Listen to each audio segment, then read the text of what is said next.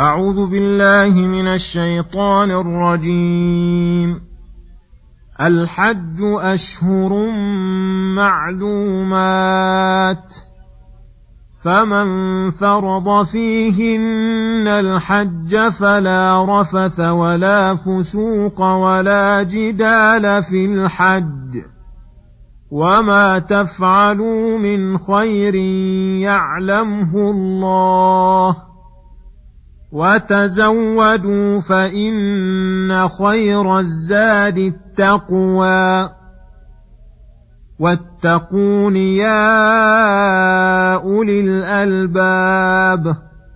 ليس عليكم جناح أن تبتغوا فضلا من ربكم، فإذا أفضتم من عرفات فاذكروا الله عند المشعر الحرام، واذكروه كما هداكم وإن كنتم من قبله لمن الضالين.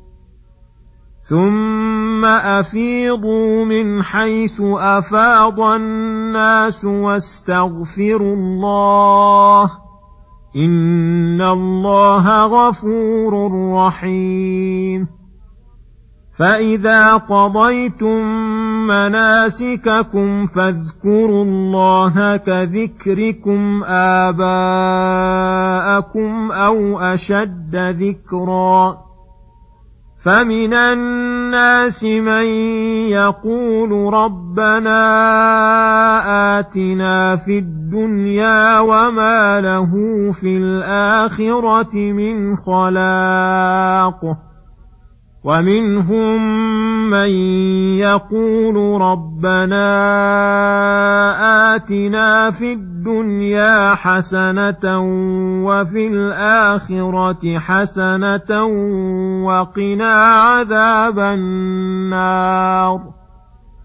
أولئك لهم نصيب مما كسبوا، والله سريع الحساب. بسم الله الرحمن الرحيم. السلام عليكم ورحمة الله وبركاته.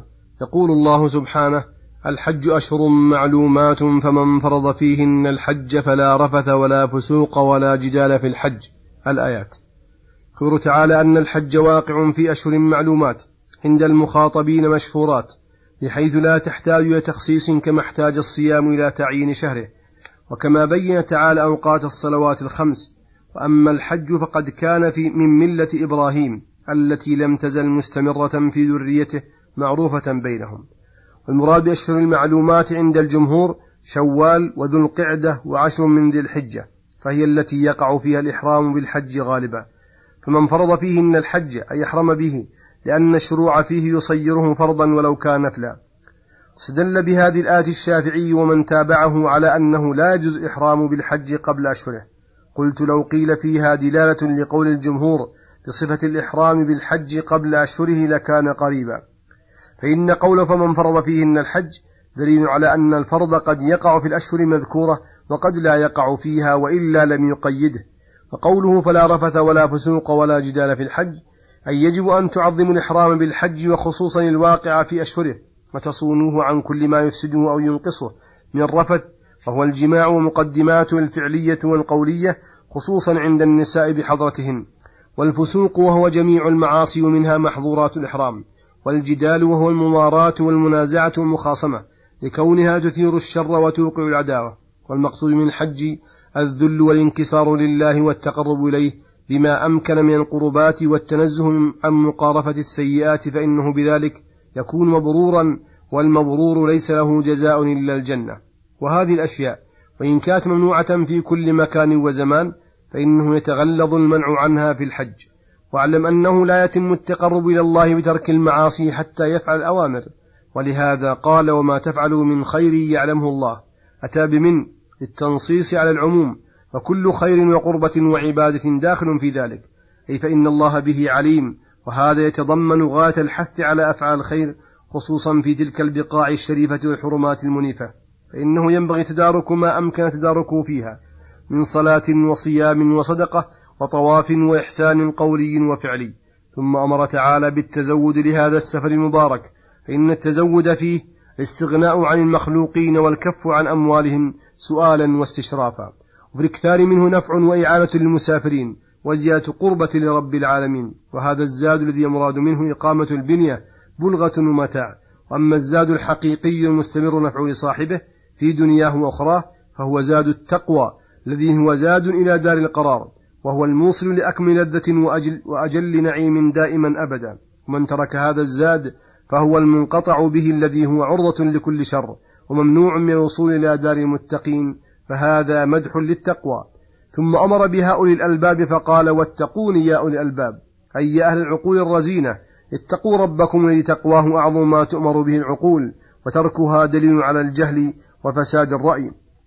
ولما أمر تعالى بالتقوى أخبر تعالى أن ابتغاء فضل الله بالتكسب في مواسم الحج وغيره ليس فيه حرج إذا لم يشغل عما يجب، إذا كان المقصود هو الحج، وكان الكسب حلالا منسوبا إلى فضل الله لا منسوبا إلى حدق العبد والوقوف مع السبب ونسيان المسبب، فإن هذا هو الحرج بعينه.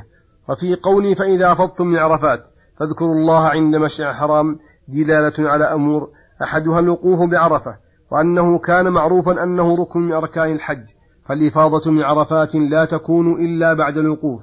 الثاني الأمر بذكر الله عند مشعر الحرام، وهو المزدلفة، وذلك أيضا معروف، يكون ليلة النحر بائتا بها، وبعد صلاة الفجر يقف في المزدلفة داعيا حتى يسفر جدا، ويدخل في ذكر الله عنده إيقاع الفرائض والنوافل فيه. الثالث أن الوقوف بمزدلفة متأخر عن الوقوف بعرفة كما تدل عليه الفاء والترتيب. الرابع والخامس أن عرفات المزدلفة كلاهما من مشاعر الحج المقصود فعلها وإظهارها. السادس أن مزدلفة في الحرم كما قيده بالحرام. السابع أن عرفة في الحل كما هو مفهوم التقييد بمزدلفة: واذكروه كما هداكم إن كنتم من قبله لمن الضالين، أي اذكروا الله تعالى كما من عليكم بالهداية بعد الضلال، وكما علمكم ما لم تكونوا تعلمون. فهذه من أكبر النعم التي يجب شكرها ومقابلتها بذكر المنعم بالقلب واللسان. ثم أفيضوا من حيث أفاض الناس، أي ثم أفيضوا من مزدلفة من حيث أفاض الناس من لدن إبراهيم عليه السلام إلى الآن. مقصود من هذه الإفاضة كان معروفا عندهم، وهو رمي الجمار وذبح الهدايا والطواف والسعي والمبيت بمنى ليالي التشريق وتكميل باقي المناسك. ولما كانت هذه إفاضة يقصد بها ما ذكر ومذكورات آخر المناسك، أمر تعالى عند فراغ منها باستغفاره وإكثار من ذكره، استغفار للخلل الواقع من العبد في أداء عبادته وتقصيره فيها، وذكر الله شكر الله على إنعامه عليه بالتوفيق لهذه العبادة العظيمة والمنة الجسيمة. وهكذا ينبغي للعبد كلما فرغ من عبادة أن يستغفر الله عن التقصير ويشكره على التوفيق، لا كمن يرى أنه قد أكمل عبادة ومن بها على ربه وجعلت له محلا ومنزلة رفيعة، فهذا حقيق بالمقت ورد الفعل، كما أن الأول حقيق بالقبول والتوفيق لأعمال أخرى. ثم أخبر تعالى عن أحوال الخلق، وأن الجميع يسألونه مطالبهم ويستدفعونه ما يضرهم، ولكن مقاصدهم تختلف، فمنهم من يقول ربنا آتنا في الدنيا، أي يسأله من مطالب الدنيا ما هو من شهوات وليس له في الآخرة من نصيب لرغبته عنها وقصر همته على الدنيا. ومنهم من يدعو الله لمصلحة الدارين ويفتقر إليه في مهمات دينه ودنياه، وكل من هؤلاء وهؤلاء لهم نصيب من كسبهم وعملهم، وسيجازيهم تعالى على حسب أعمالهم وهماتهم ونياتهم جزاء دائرا بين العدل والفضل، يحمد عليه أكمل حمد وأتمه. وفي هذه الآية دليل على أن الله يجب دعوة كل داع مسلما أو كافرا أو فاسقا، ولكن ليست إجابته دعاء من دعاه دليل على محبته له وقربه منه، إلا في مطالب الآخرة ومهمات الدين.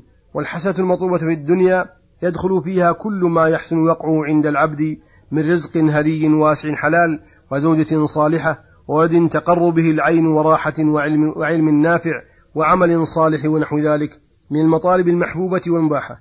وحسنة الآخرة هي السلامة من عقوبات في القبر والموقف والنار، وحصول رضا الله والفوز بالنعيم المقيم والقرب من الرب الرحيم.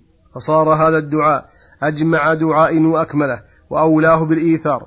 ولهذا كان النبي صلى الله عليه وسلم يكثر من الدعاء به والحث عليه، وصلى الله وسلم على نبينا محمد وعلى آله وصحبه أجمعين. إلى الحلقة القادمة غدا إن شاء الله. السلام عليكم ورحمة الله وبركاته.